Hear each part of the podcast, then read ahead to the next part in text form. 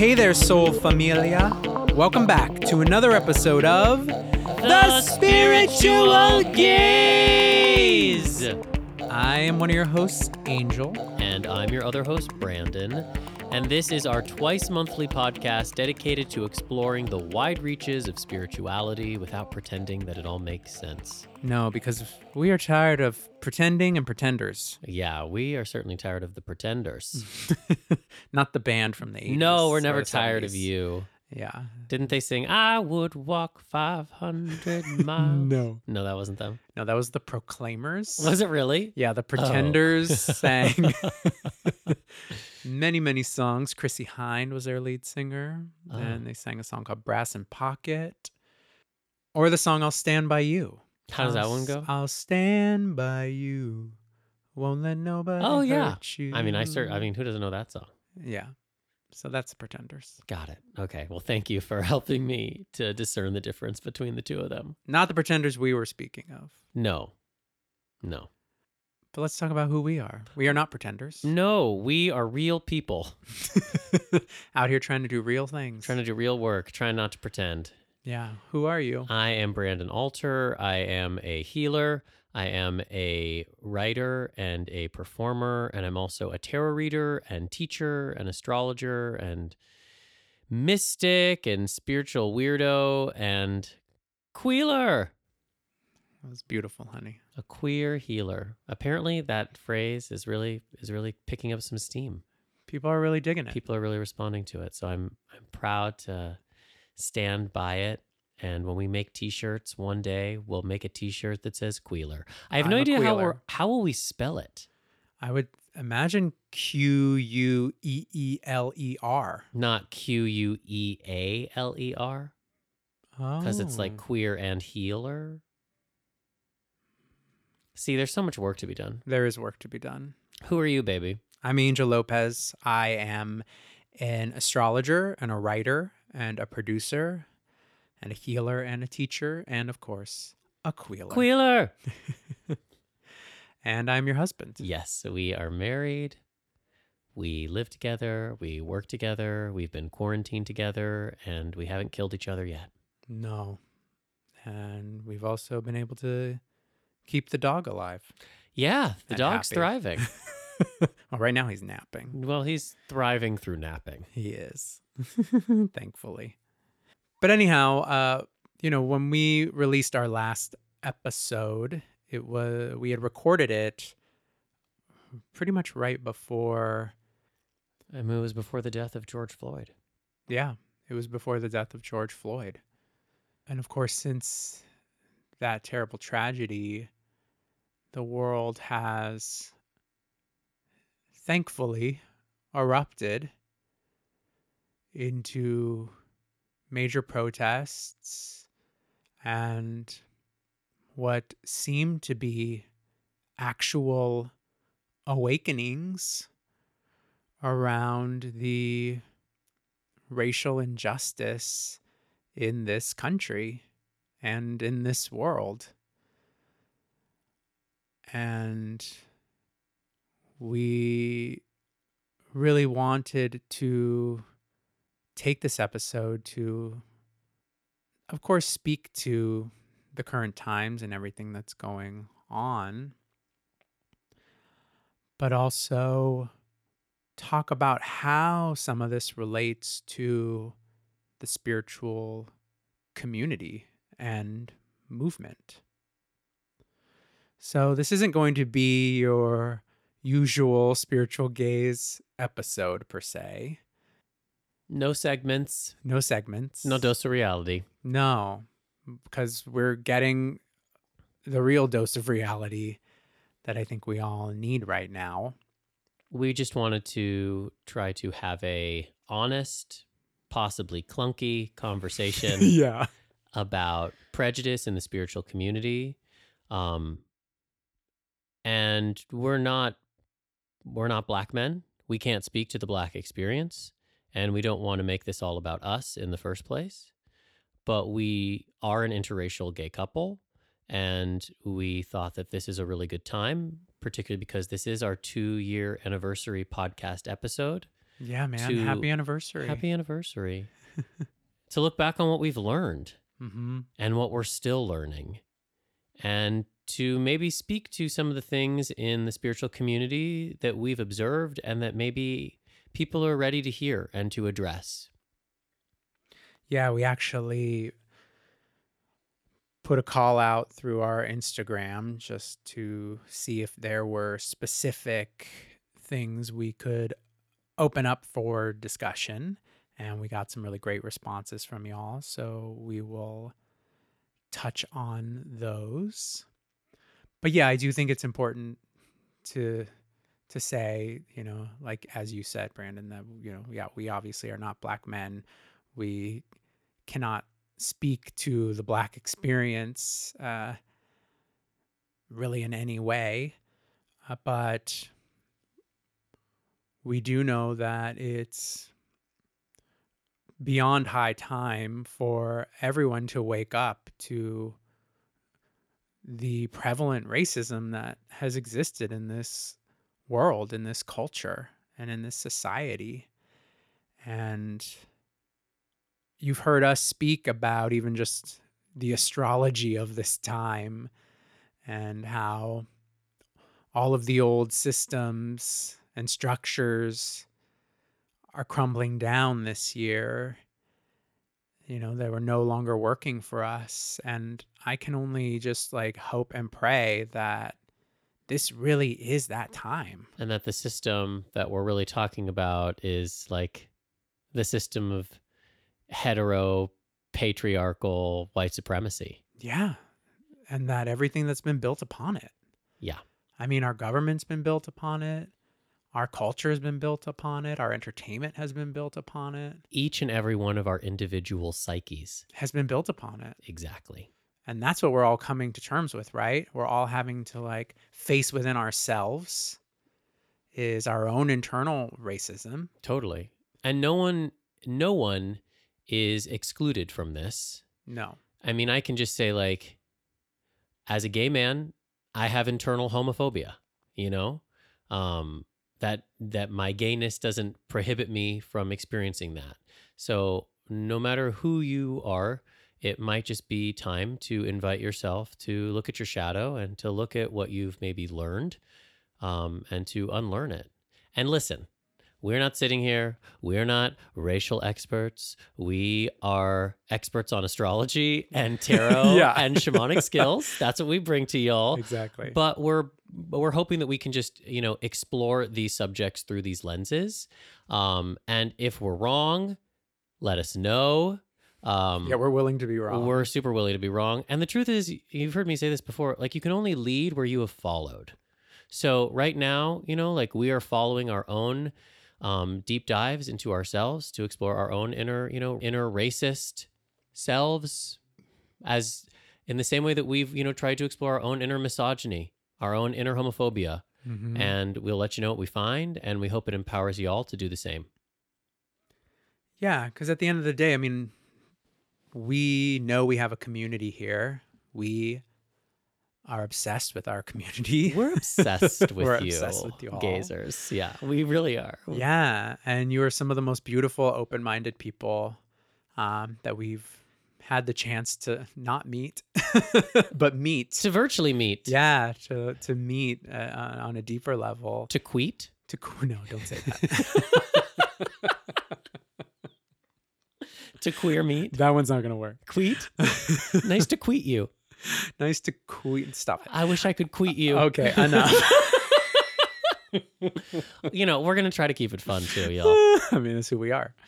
Uh, but what was I saying? I have no idea. I don't know what I was saying. we haven't gotten yeah. to queet them, but but we will one day. Yeah, yeah, exactly.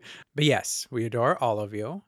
And we just felt like it was important to lean into this discussion and lean into this space right now because we're all experiencing it.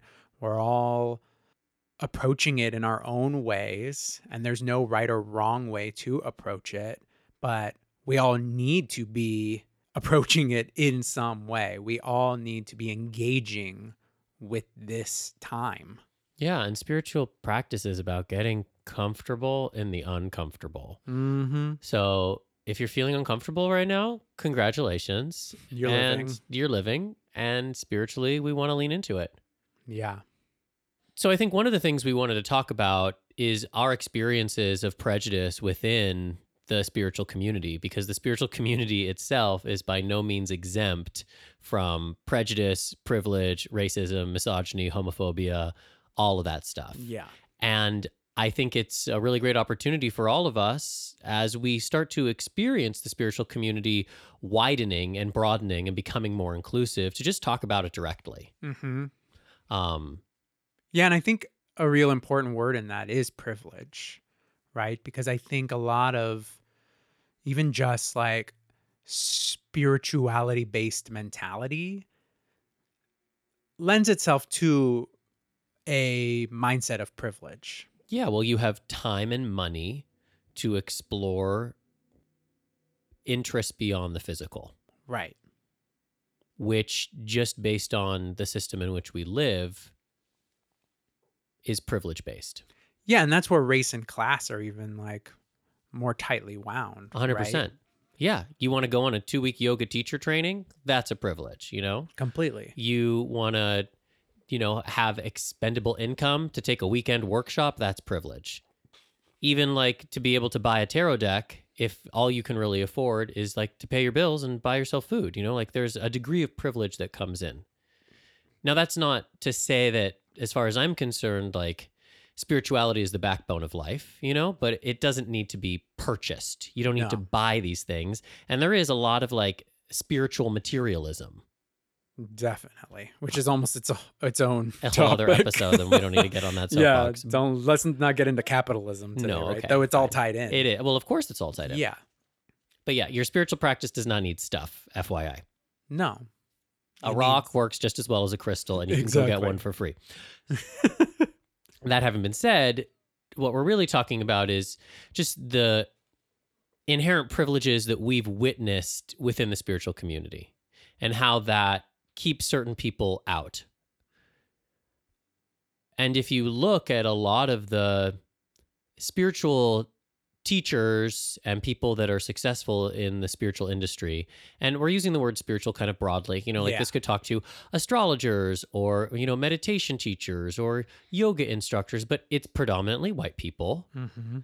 and it attracts an audience of predominantly white biological females Yeah, well, because like attracts like, right? It's- Totally. It's creating like a zone for safety. So if you see an attractive white person standing at the front of a room, ushering you in, you want to be near them in hopes that you can be associated with that attractive white person who is also on some level enlightened. You know, that's what you want. But if you are a black, brown, indigenous, you know, POC, usually queer too. I mean, I think because you don't necessarily have like, or a massive level of queer leaders in that space, uh, it becomes a little harder to want to step into that room. Right? yeah for Like sure you see that person and you go, "Oh, am I welcome? Is it safe for me? Am I going to actually feel a part of this community?" Totally. I mean, the first thing I always do unconsciously whenever I go into any sort of like training or group is I'm always looking around. I'm like, is am I the only gay person here? Right. Are there any other gay people here? You know? And I've had a lot of experiences where I am. Yeah. But you are a white man. I am a white man. Yes, for sure. So I would imagine that helps you in some way. Yeah, for sure. And I'm also like very comfortable with my femininity. So I have always felt more comfortable around women than men, anyways. So that has also helped me just in terms of feeling comfortable in some of those situations. But I've also been like fetishized in spiritual communities just like for being gay, you know, Right. in the same way that I think a lot of gay people find themselves being fetishized by heterosexual people. Yeah. And as, you know, a relatively like white presenting Latinx man, um, I too, I think have been able to like slide into some of these places um, and at least feel more safe. But at the same time, I still feel the cultural divide, you know? That's where then for me, um, I have felt challenged at times, feeling accepted or just welcomed into some of these spaces. So yeah, I think even when you look at like just the tools that are available for people, I mean, we've talked about like tarot decks in the past, you know, that That until recently, it was mostly white people on tarot decks. Yeah, well, and the reality is that a lot of the tarot decks that are coming out that are presenting black and brown faces on them are still being created by white people. No. Yeah. Really? Yeah. You got to do your research. You have to really take a look at like who's behind these things, Girl. which I want to say that I appreciate the push for inclusivity, but at the same time, I'm also like, but are you also capitalizing on the societal climate of now? Like, what are you doing to actually engage other people, you know, or engage POCs uh, to be involved in the process of making it? And that also then brings up, too, like, just like cultural appropriation, which we've touched on in past episodes. We talked about, it, I believe, in like our shamanism episode. And we're going to touch on it a whole lot more Yeah.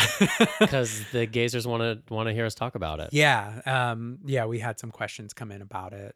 Um, so we'll, we'll dive into that more um, when we start to really look at the questions. But um, I think it's all tied up, right? That it's important to see what's being presented, especially if you are a white person or white presenting person of color um you know to when you who is trying to cultivate these spaces right? Who's trying to on some level even do what we're do what we do Right. you know? Um that you do it like really mindfully moving forward. Which is why we do what we can do to like make scholarships available to queer or BIPOCs when we, you know, do certain classes or like all my tarot classes, I always had a couple scholarship spots available for people because I'm really interested in a diverse spiritual community because a whitewashed spiritual community isn't really a spiritual community. So we're just speaking to it. We don't have any answers. We just have awareness. That's that's what I'm going to be saying for like the next 5 years. I don't have any answers. I just have awareness until spirit gives me a couple answers. But I think the awareness is the entry. You know, like we have to become aware of the gross inequalities and and then, you know, we will learn the actions to take. yeah. And i think it just becomes about it just becomes about mindfulness right? I mean that's like the basic principle or one of the basic principles of this work. So i know for myself even like i've just become more mindful of even when i'm crafting messages to put out into the world you know like i realize like how much like ultimately my goal is just to inspire people motivate them you know usually using the astrology of the moment to send messages of inspiration and ambition and all of these things. But I've even become more mindful of how, okay, well, these messages are received potentially one way by a certain community and and differently by another. Like I have to even be more mindful of just like what is the messaging that I'm putting out there and like is it messaging that like is built on a privileged mentality? Does that make sense? Yeah, can you be more specific though? Just in that, you know, when you kind of are telling people like, you know, you have the ability to achieve anything. You know, like it's just your inner demons that hold you back. Like, yes, that is true to a to a large degree, right? That our inner demons are sometimes responsible or mostly responsible for our insecurities and our inabilities to move forward. But when you then transpose that onto the actual tangible real world we live in, you know, there are some people who also have to look around at their environment and they're up against More things just beyond their just their inner demons. demons. So it's So, you know, it's like, yeah, you just got to fucking slay those inner, inner demons, girl. And it's like, well, yeah, there's that, but also like systemic oppression and like violence and like fear to just walk out onto the street, you know, like that I think is important to like remember, you know, as we're putting these messages out into the world.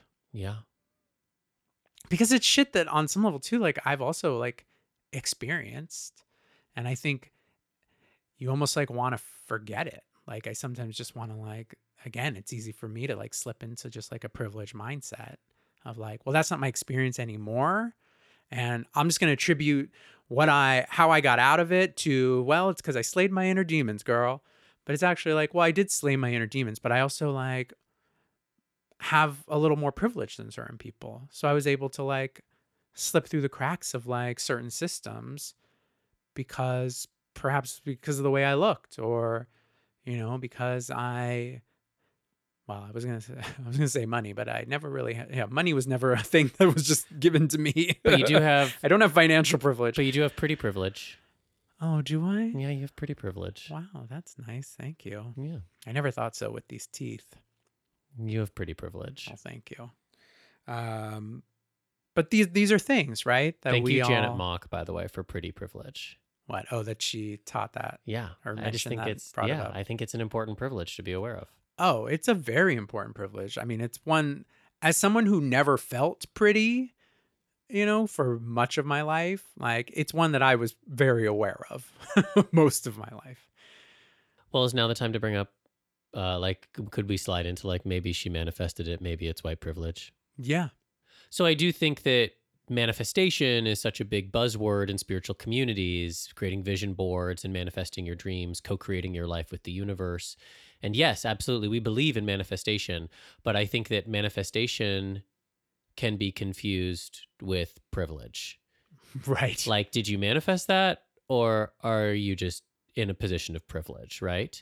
And it's possible Mm-hmm. because manifestation is a lot about your mental structures, right? So just the privilege of being raised in a world and in a community where you're told you can do anything, that's like a quite a few steps ahead oh my God, yeah. in terms of any sort of like manifestation framework, right? Girl, if I had been told you could do anything and like lived in a in a world where like I actually could like look out and see that, I'd be running for governor. Totally. Well, actually, no, because I never want to be in politics. You'd be a great governor. Thanks. So, again, just something we want to bring some awareness around. And awareness, mindfulness, these are actually actions that we can take. It's the first action. We know from, you know, Buddhist philosophy that just being aware of something, the witnessing of something changes it. Yeah. Just witnessing it changes it. Just seeing it changes it. So, that's a lot of what we're doing and what we'll probably be continuing to doing is just witnessing things, Mm-hmm. speaking, you know, truth to power. Um, Yeah, but then I think it is important to, you know, how do you translate that as well to action in the world, right? Because something I've been thinking about too, with just like spirituality or the spiritual movement, is I feel like there is some mentality in it that cultivates this idea of like, well, I just want to live in a in a world of love and light, you know? So I'm going Oh. close myself out from oh, like totally. this terrible world around me because uh, they're just it's not love and light. And, like, spiritual bypass. We've talked about it. Spiritual bypassers. Exactly. Yeah. And so I think that that really like Your spirituality is damaging. here to walk you through the swamp. It's not to put you in a little playpen with unicorns for the rest of your life. right. And we have to be aware of that. And that, yes, we want to approach everything from love, but we also understand that there's tough love, right? And Yeah. sometimes the most spiritually loving thing you can do to somebody is to tell them to fuck off. Truly. True. There are certain situations where that is the loving, most loving thing you can do. Yeah. And we don't want to hide from the uncomfortable truths by just whitewashing it with love and light. No. That's also privilege. Uh, if you sure. like only the privileged can afford to go like well i'm just gonna pay attention to the love and light in all of this whereas the real spiritual approach is that everything is happening for our benefit even if we don't understand how it's benefiting us and we need to engage with it truly encounter what's coming up like the collective shadow like our own personal shadow so that we can be transformed into beings that can have a greater capacity for love and light including shining the light on darkness including loving our enemies and loving the most despicable, twisted, deformed parts of ourselves, loving them into a healed state. yeah, That's shadow work, motherfuckers. totally. And I think that you mentioned it about the collective shadow, right? And right now, like that's what we're all doing. Like we're all banding together. Well, not all of us, but A lot of us, a lot of us, a fuck ton, a fuck ton, are banding together to really face the collective shadow that has been fucking, you know, just shrouding this world and this culture. And as far as I'm concerned, like, yes, spirituality is about stillness and silence and going within, but spirituality is also a contact sport. Yes, Queen. That's another t shirt. Spirituality is a context for.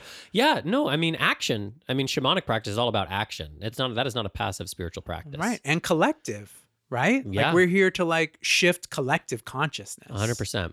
Like we're not here to just like evolve into a Buddha on the mountaintop for our own well-being. Yeah, get your gold star and enter into the gates of heaven. No, Yeah, you're doing it. shit. Yeah, you're doing it for your community and you're doing it for your descendants and your descendants' descendants. Mhm. You know? Yeah, there was so much like vitriol about like the rioting and the rioters. And yes, there were definitely people who took advantage of opportunity and, you know, went and got themselves a Chanel bag. Yeah, and there will always be people that will do whatever they can take to get a Chanel bag. Totally. But the fact that there were people who, for the most part, if not, I mean, as far as I'm concerned, everyone I saw who was being like hit with violence were just from police who were engaging with peaceful protesters and engaging them in violence.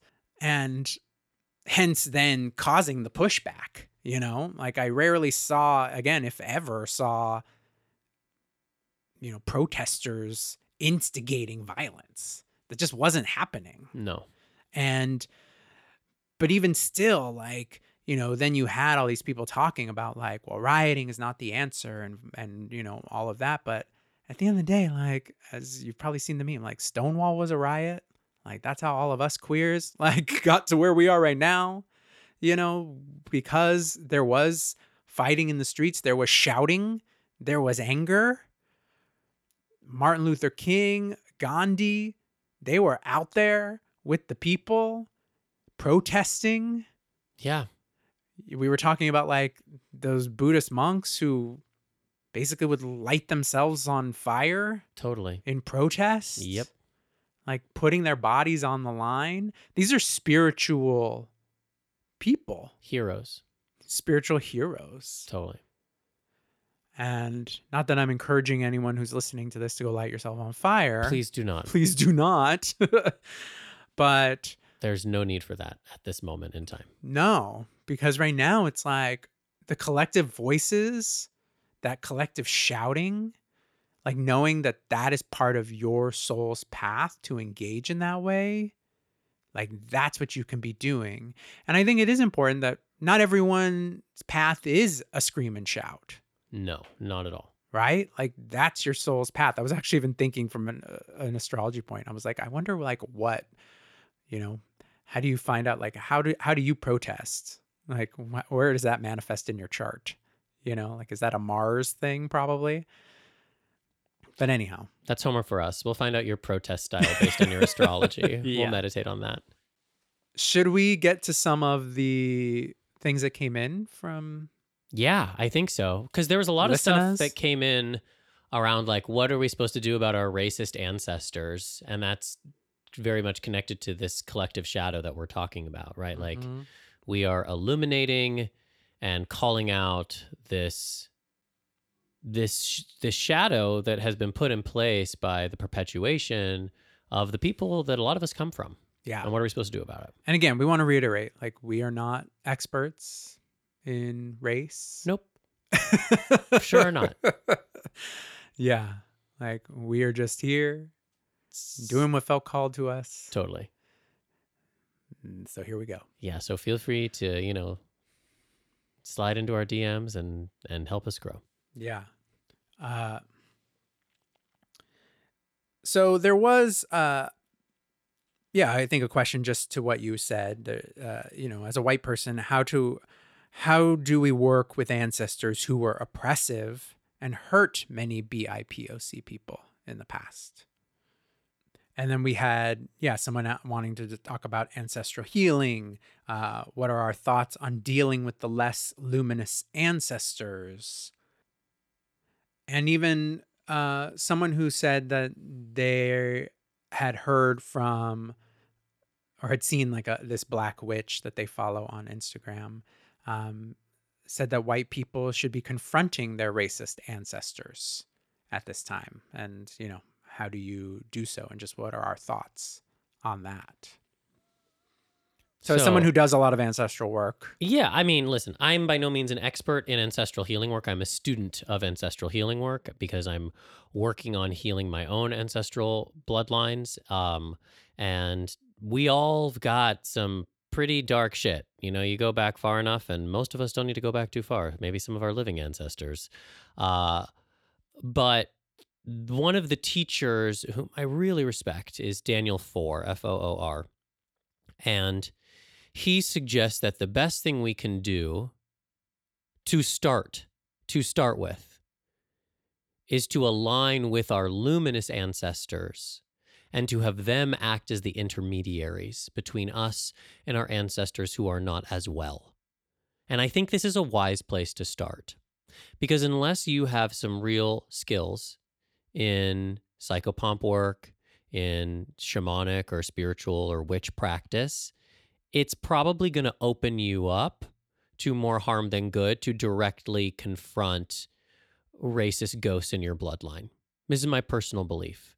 You know, the thing about our ancestors is because they are in our blood, because they are so close to us, we have to work especially hard to create boundaries because they can just kind of slide in. That's why, for example, an ancestral altar needs to be contained, needs to have a lid on it or be in a room that you can walk away from, as opposed to other altars that can just be out in the open, because we have to be clear to our ancestors when we want their help and when we don't.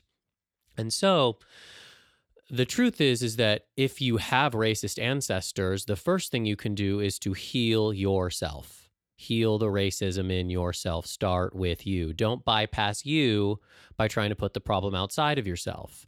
I remember a couple years ago when I was like, how do I heal? You know, I journeyed on how do I heal my ancestors? And they were like, just keep working on yourself, boo boo. So that's number one. Keep working on yourself. But if you are interested in beginning to explore where there is healing that needs to be done in your ancestral lines, start by figuring out for yourself who are the luminous well ancestors. And you're never going to have a well ancestor that's racist. It's never going to happen because racism, prejudice of any kind, would indicate an illness, an unwellness. Racism or prejudice is how we separate ourselves from the collective, right? So if you're working with a well ancestor who has connected to the oneness, there's no way that they can be harboring those beliefs. But do you think that that's because they they must have already accomplished that in their living? So let's just take a quick moment and here's my 101 on beliefs, personality and death, right? So we take our beliefs with us after we die. You are no different from who you are alive than who you are dead. So if you were a miserable, misogynistic racist when you were alive, you die, and now you're a misogynistic, racist, miserable, and you're dead. Now, there's a lot that can happen when you're dead. You could have someone that comes and heals you, somebody that transforms you, that reconnects you to the oneness. Essentially, the journey is that if we are in any way unreconciled with our life here, if we've behaved in ways that we are not reconciled with, that keeps us stuck here, which means that we cannot reconnect to the oneness and we cannot become luminous ancestors for our descendants. So we all have some ancestors. It might be hundreds, thousands of years back. But I guarantee you, each and every one of you in one of your floor bloodlines has some ancestor that lived in a good way and that can be an ally for you. I guarantee it. But then there might be others who were not so great when they were alive, but there was somebody in your bloodline who was willing to do some ancestral healing work that went back and helped them reconcile their life and helped liberate them from those beliefs that were keeping them stuck. And now they can come and be luminous ancestors because I, I journeyed on this, you know, and one journey is by no means a co and one journey is by no means a holistic answer. It's a rough draft at best. But I was just curious how might we begin to address our racist ancestors? The question I journeyed on is how, show me how we can transform our racist ancestors into allies.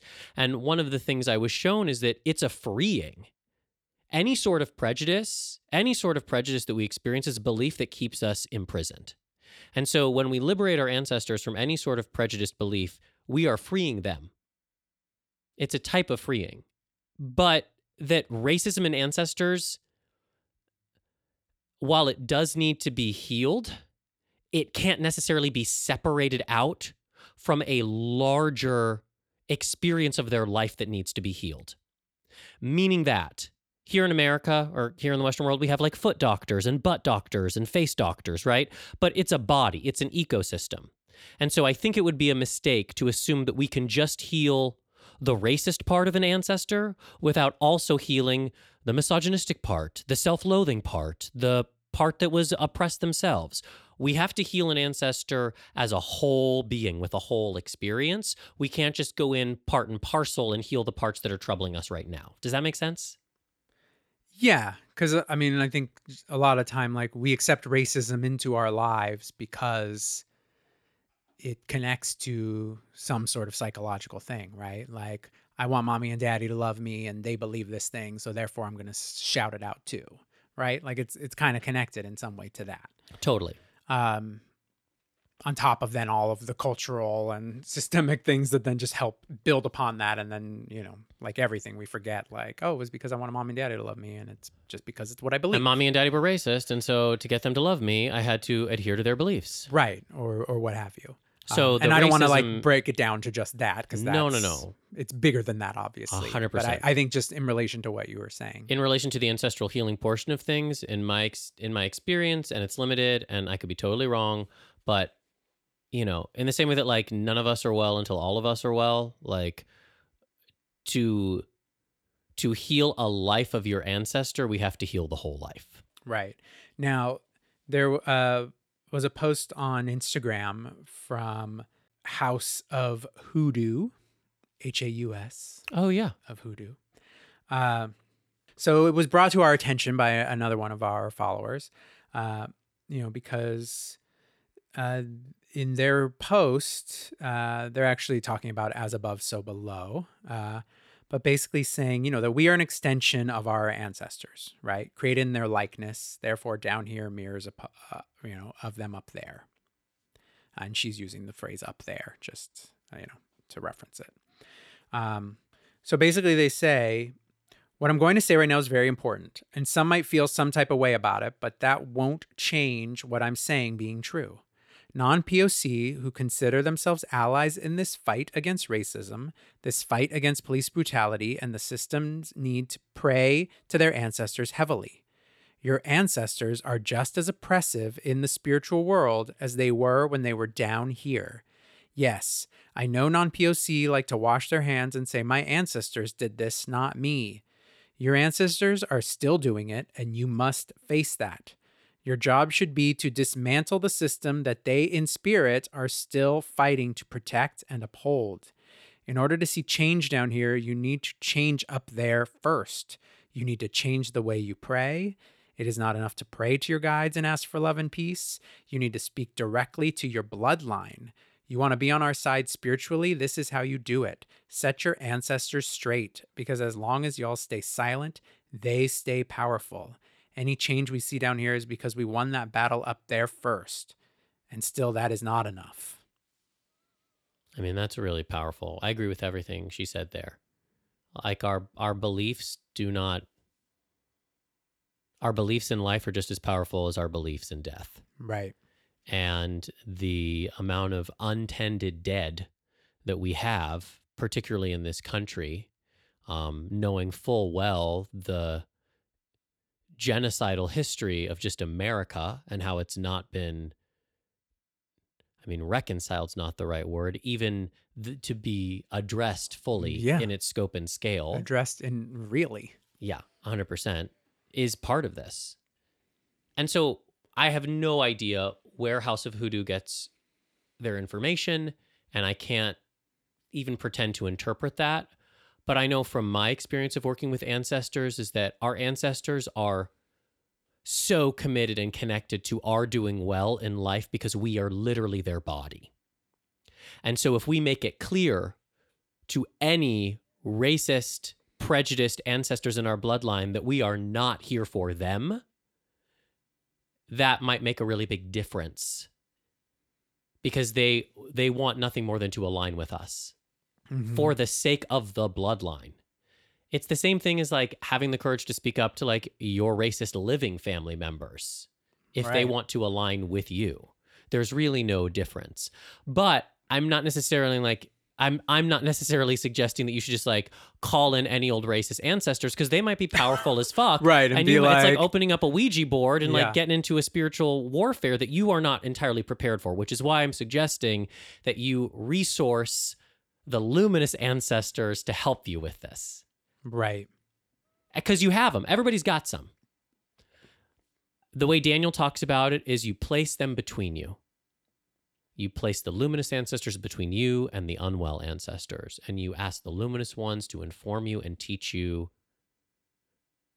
how to how to affect change. And generally, it's just your awareness of the luminous ancestors and your intention that the luminous ancestors do something that then empowers those luminous ancestors to tend to the unwell ones. No, I think that's really great. And I think you're right. Yeah, because you do want to approach it safely. You want to be safe. you don't want to be the girls from the craft making a mess of things. you really don't. No.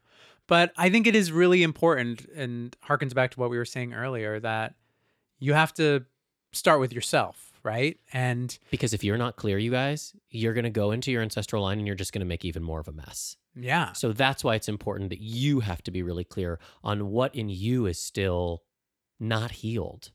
yeah. And I would say then if you do have some sort of racist mother, father, aunt, sister, cousin that it's and, and is in affecting your life and you can't face them and confront them in any sort of successful or even empowering way, then you probably should not be trying to do that work on the ancestral level. And I would take it one step further, which is that if you have a racist mother, father, aunt, uncle, grandmother, or grandfather, chances are because they raised you, there's racism in you too that needs to be addressed. And it's probably really sneaky, probably hiding in the shadows. We all have it. so We all have to accept that. now's the time to seek it out Yeah. and understand what its true nature is. Yeah. And how it's been expressing itself in our lives. Yeah. Like that's what we're all doing right now. Yeah. And then you're more empowered to help others in this process. Mm-hmm. But I think it's really easy to like be uncomfortable with your own hidden latent racism and so you just like want to go around and like fix all the other racists that you see and that's bypassing.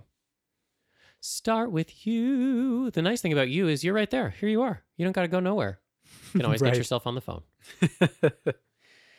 um, all right. So hopefully that covered, Didn't scare you all away.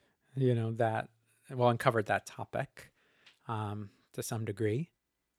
Now, I think the other topic that came up, you know, from a few people was about, you know, appropriation. And, you know, somebody referenced it as, you know, integrative acculturation versus appropriation. One of our uh, Instagram besties, Rev Fan Book Club, pointed out uh, the importance of crediting and respecting the culture that all spiritual rituals, tools, etc., originate from. Which I'm just shouting that out directly because that is incredibly important. Yeah.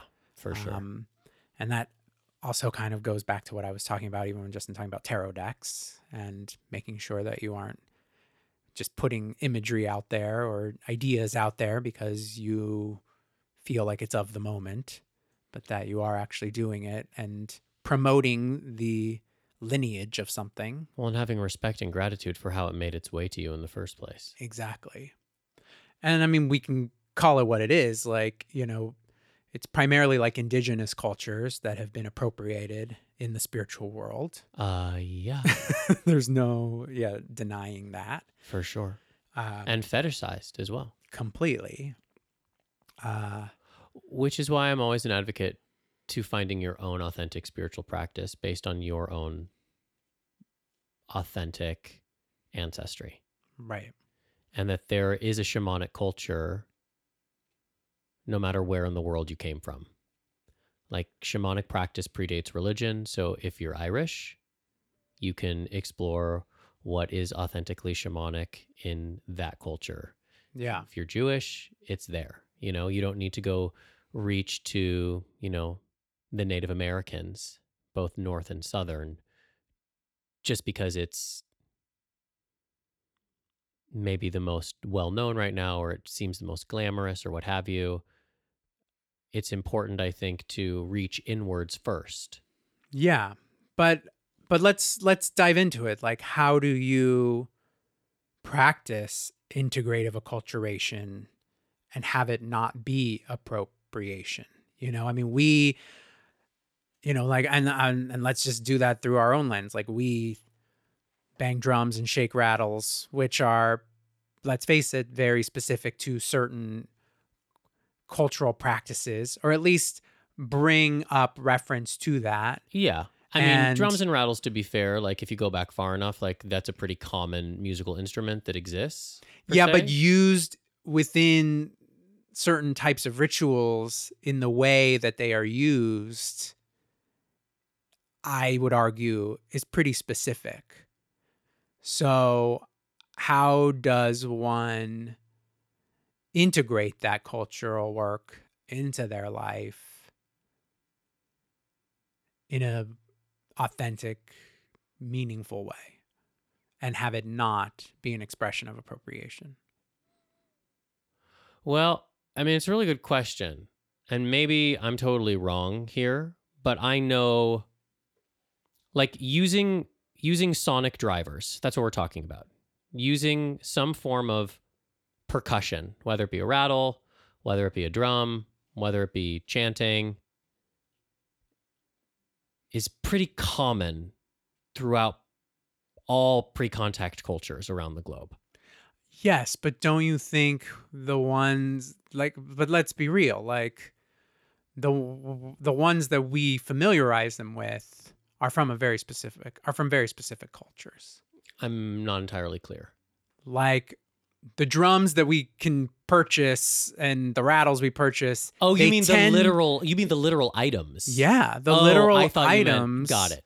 Okay. like, no, tend totally. to- yeah, yeah, yeah, yeah, stem from very specific cultures. totally.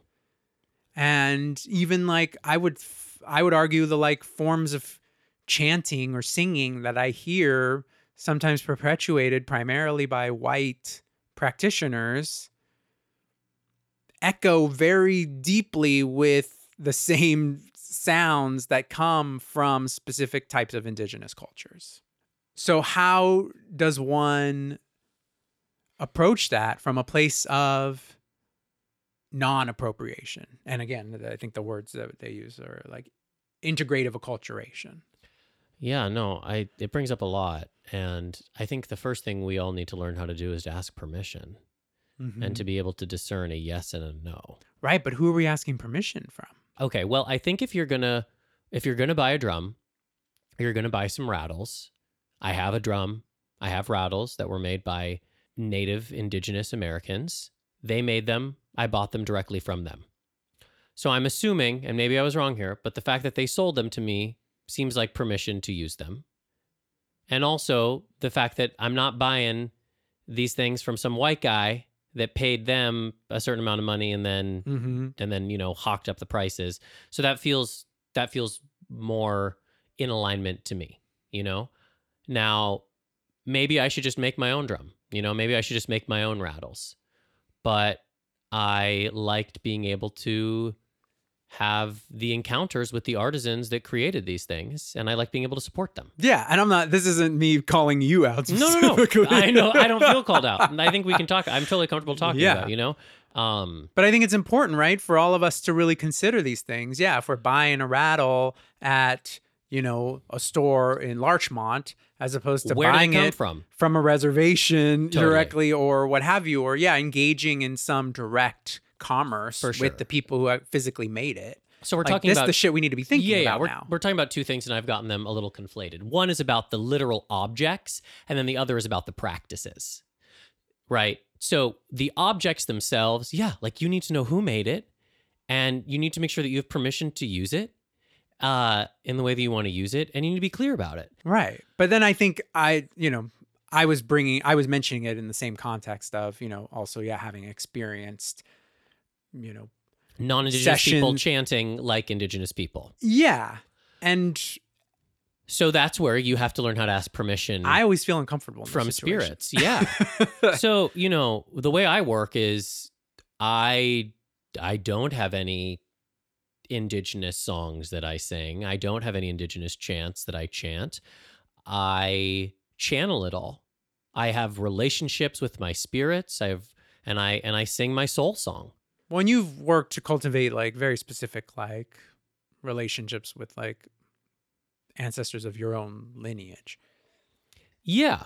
But I think there's this idea that we're so quick to give up our own spiritual authority that we want to appropriate from other traditions because we don't feel like we can trust what comes up from ourself. Right. But but that's where it all came from in the first place. And so I would just encourage anyone who is really like feeling the need to reach for another culture's practice to pull your hand back and sit and, and just ask yourself what is your intention for reaching for that what do you feel like that's going to give you that your own relationship with your own spiritual nature can't give you you know Yeah. One, it should involve like some sort of relationship or conversation with a person of that origin. You know? Like if I'm like, oh, I want to reach out and grab something from this culture, like engage someone from that culture directly. yeah i mean i'm i'm of two minds about it to be totally honest with you and i can only come at it from my own experience so i'm like what if i heard some non-jewish person singing a traditional jewish healing song in some sort of ceremonial fashion right? Like how would i feel? On one hand i would feel like cool if it works use it. Like it's all for healing. But on the other hand i might be like well i don't know. Were your ancestors german? Like did they participate in the holocaust? And now you're mm-hmm. Right. using my so i think it's about intention. I think it's about learning how to ask permission and i'm not just talking about permission from people in the same way like we need to like ask permission from the earth if we can like build a house on this land or like take this apple from this tree like feeling into your own into your body's ability to discern yes or no do i have permission to really sing this song Yeah. do I have permission to really do this dance?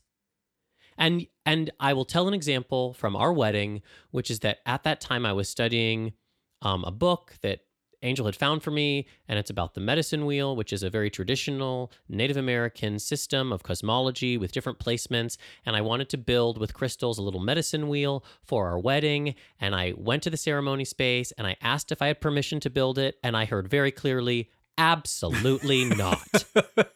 yeah. And of course, I was sad about it. I like wanted, but the important thing was that I heard absolutely not, and I didn't build it because that's not mine. Mm-hmm. So sure, I can read about it and I can learn about it and I can find it interesting, but it's not. It's not for me, yeah. And that's okay. and that's okay. There are other things that are for me, and so I just want to say, like, there are other things that are for you, no matter your cultural background and legacy. There are some really beautiful, juicy, magical practices that you can find and we can celebrate other traditions.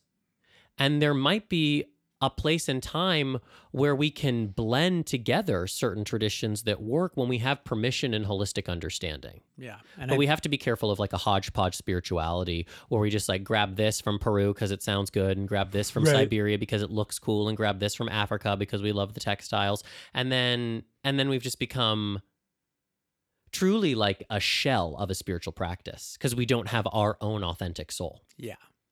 So I think, yeah, two words you used permission and celebration are so important because I think you can find something that you connect to and love it and celebrate it without trying to embody it. Mm-hmm. If Yeah. it's not truly authentic to yourself. Yeah.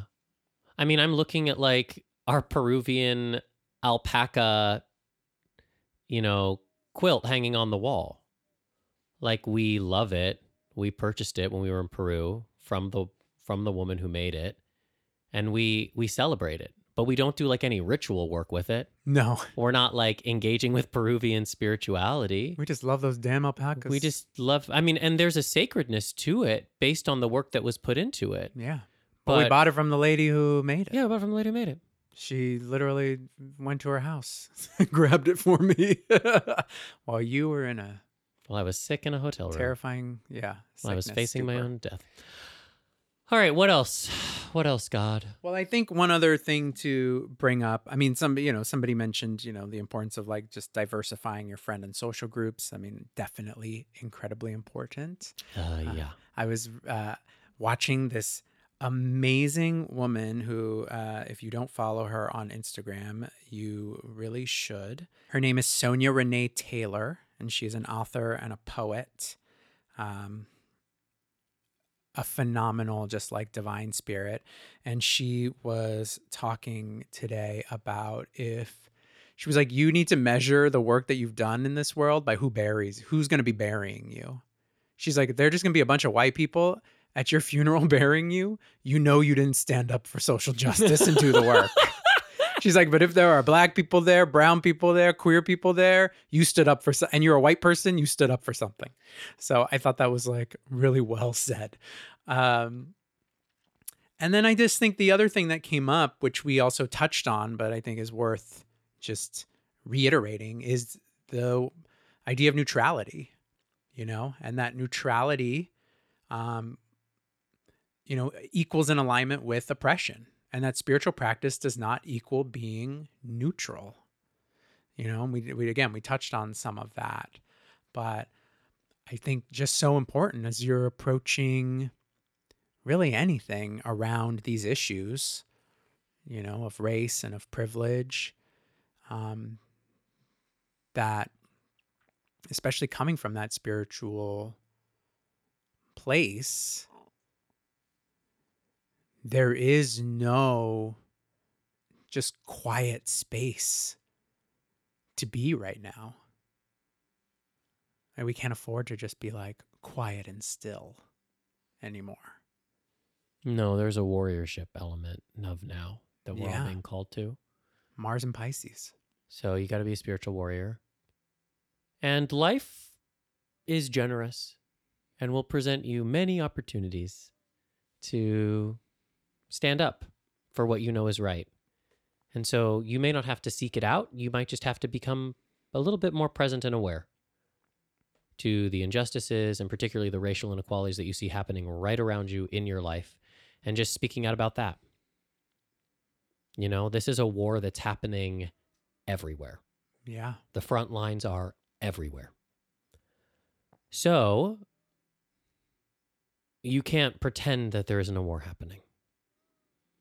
And if you're a spiritual person, like your soul's work here is to become the best version of yourself that you can be in this lifetime. Then you're not going to get it by staying neutral. No. And there's nothing to be neutral about. My God, no. Like either you believe in equality and justice or you don't. Like there's no neutral here. There's no like, well, I'm not sure what side of the line I fall on, you know? And know, I I, I just can't entirely understand Well, that. all right. Well, I hope that that was interesting seven people that are still listening. interesting, enlightening, uh, helpful, not embarrassing. Um, but yeah, again, we were just here wanting to do what we could with this platform to speak up and speak out. And Yeah, because it's been here for two years now, and we're really grateful to how it's grown, and we don't take it lightly, and we want to use it as a means for as much good as possible, and to not perpetuate old, failed, outdated systems, and rather to initiate and innovate things that will work to really bring in the new world that we all want to be a part of. so it is our two year anniversary, which is wild. It really is. So uh, I guess I'll ask you, hun, in these two years that we've been doing this podcast, Yeah. what have you learned? Oh my God, what haven't I learned? I don't know.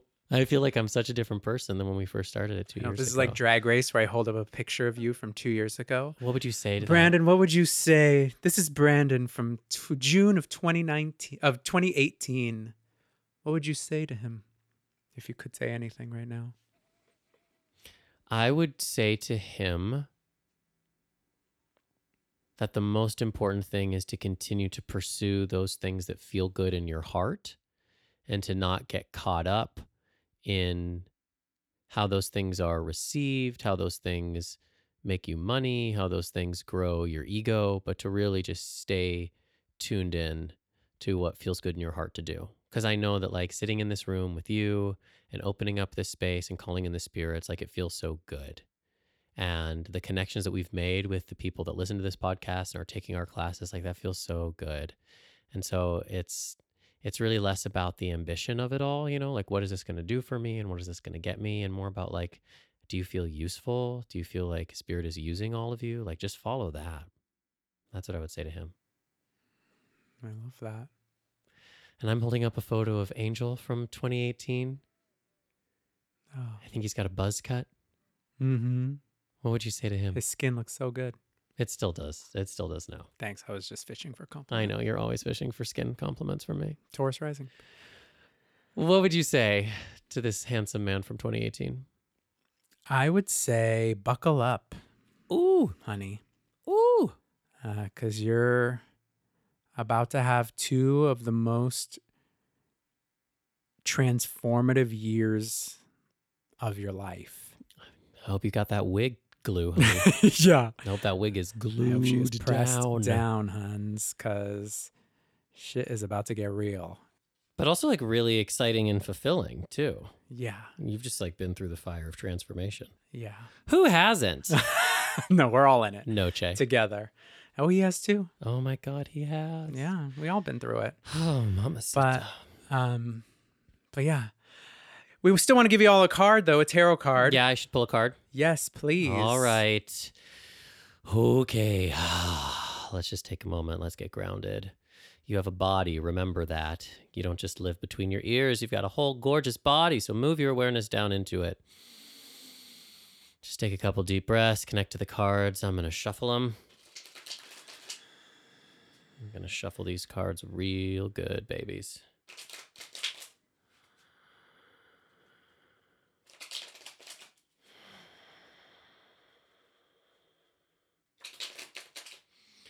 And I'm just asking for one card that is the deepest, purest, most meaningful message that wants to come through for us at this time.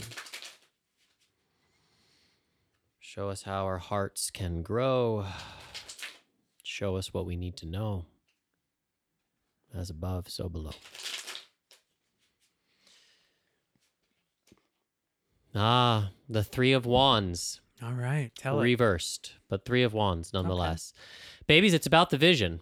What is the vision? What is the vision that we are holding for the world to come?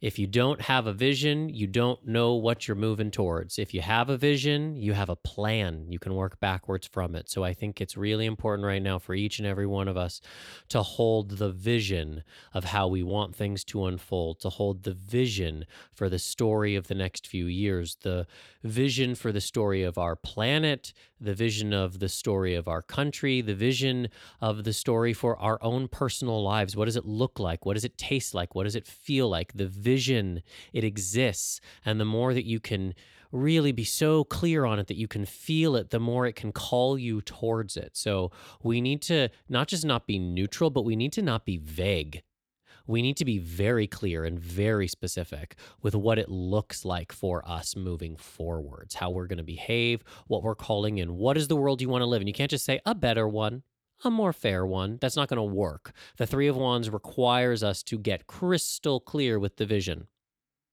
So that's your work, my loves, is to challenge yourself to get clear. If this isn't working, what would work? What does it look like? What would it feel like? And then the vision will call you towards it. I love that. Thanks, Tarot Spirits. Thanks, Spirits. Thanks, all spirits. Yes, and thank you to all of you. Your spirits, Um, too. Yeah, so yeah, we've been doing this show now for two years, and uh, I really can't believe just how many of you we've gotten a chance to connect with, and how many of you listen and continue to listen and continue to share it. Um, it's exciting how many people continue to find us, and I believe we will have another year in us. I mean, at least another two. I'm committed to another two. Well, damn. You know, four is a completion. So we got to do it for at least four years now. All right, We're like just that. halfway there. We are. If the podcast is meaningful to you in any way, to, you know, rate us five stars, to leave a review, to share it, it is tremendously valuable for us. That'll be our anniversary gift. Yes, we'd love that. Wish us a happy Share this out. anniversary, Share this out. And as always, we do um, every other Saturday healing breathwork circles. Um, we do monthly astrology webinars. So we've got the Cancer season webinar coming up next week. If you'd like to join us, all this information is under the events and workshops page on our website, thespiritualgayz.com. And of course, we're also here for one on one work shamanic healing, tarot reading, astrology reading. We are here to support you. So don't hesitate to reach out if you feel like you need that sort of work right now. Yes. We'll also be putting out info very soon on our astrology class. Yes, our 11 week astrology immersion happening in August. Yes, which we are very, very excited about. So Angel's going to be making playlists for each one of the Shh, signs. Don't give out too much. That's all I'm saying. That's all I'm saying. Um, but we did get uh again shout outs to Rev Fan Book Club, who we adore, uh, who threw out a I thought a nice idea about chart and soul, the magic of astrology. oh, is there like a colon? Yeah. Chart and soul colon, the magic Mhm. of astrology? Yeah, and that then each one we do after it can be a variation of chart and soul. Oh, I like that. So something to ponder there. That's very good. Are I they know, in like marketing, Rev Fan Book Club? Who knows? I don't know. We have to have like a direct call. I know, seriously. Um, All right, babies. Thank you for opening your hearts and your minds and allowing us to be a part of your life. I know, two years, y'all. We appreciate you. We love you. We're here for you. Until next time, this has been your transit through The spiritual Gayz.